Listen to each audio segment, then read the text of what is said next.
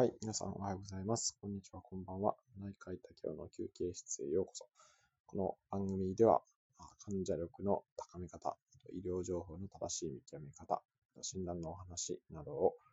診察室の裏の休憩室で内科医多教が自由にお話しする番組になっております。はい。えっ、ー、と、今日はですね、えー、診断の話をまたしたいというふうに思います。診断の中でもですね、まあ、おそらく皆さんが一番興味があるであろう誤診の話ですね。えー、誤診の話をしたいと思います。えっ、ー、と、私、誤診したことあります。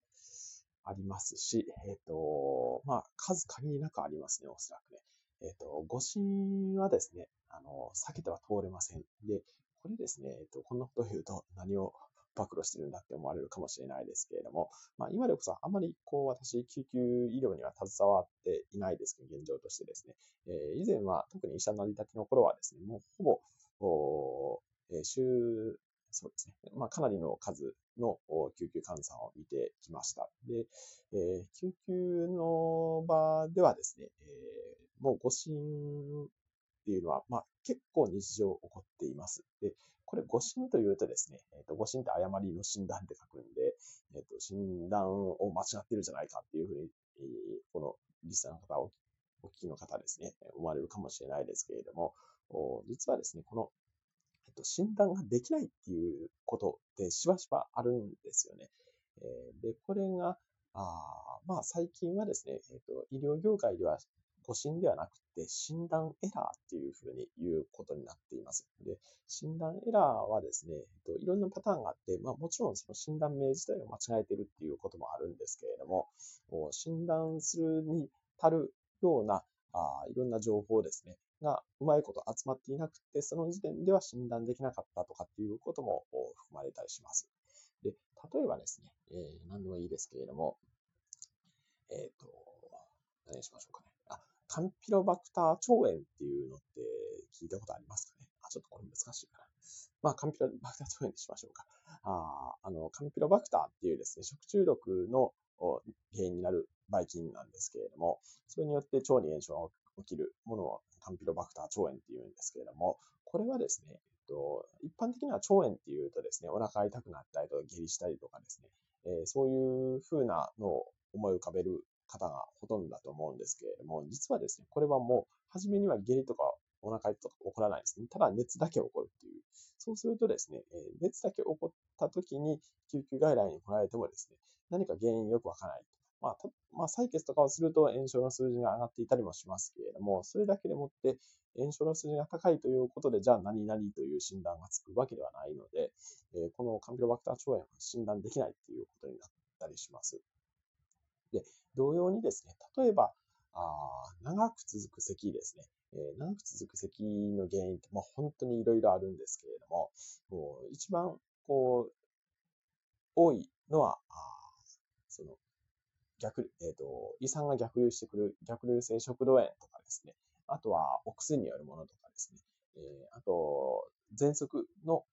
パターンの一つで、えー、気管、えー、咳喘息っていうのがあるんですけれども、そういったものとかですね。あとは何がありますかね。あと、交尾漏といって、え、ー、と、鼻水が後ろの方に垂れてくるっていう、後ろに、え、ー、と、鼻に垂れると書いて、えー、交尾漏っていうふうに言うんですけど、こういったものとか、まあ、いろんな原因があるんですけれども、その辺と思って、いろいろ検査をしていったら、最終的には、例えば結核だったとかですね、えー、こういうのは、まあ、もう本当に日常茶飯事、しばしばあります。で、こんな感じでですね、まあ、診断の遅れ、診断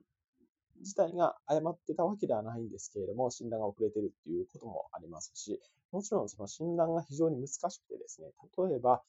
えー、っと、何がありますかね。例えば盲腸ですね、えー、盲腸中枢炎って医学的には言いますけれども、盲腸もですね、えー、っと、今、まあ、CT を取ったら、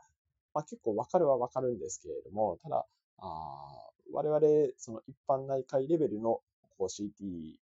の見え方とですね、あと放射線科っていうそういう専門の先生が見てくださるのでは、やはり、まあ、プロが見る目は全然違うんで、えー、実は、盲腸中枢炎だったのを見逃していて、えー、翌日慌てて、その放射線科の先生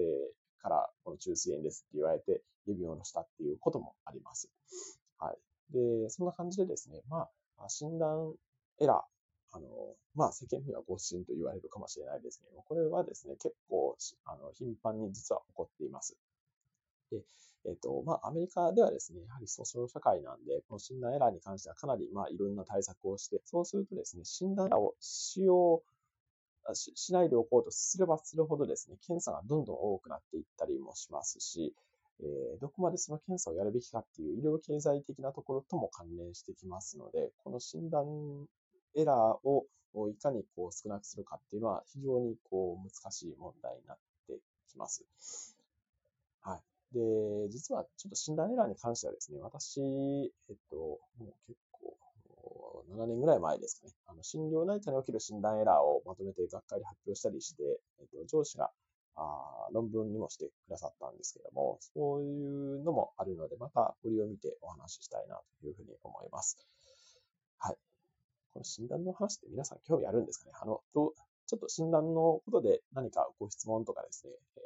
ーこういうのを聞いてみたいとかいうことがあれば、ま、コメント、レターでぜひお寄せいただけたらなというふうに思います。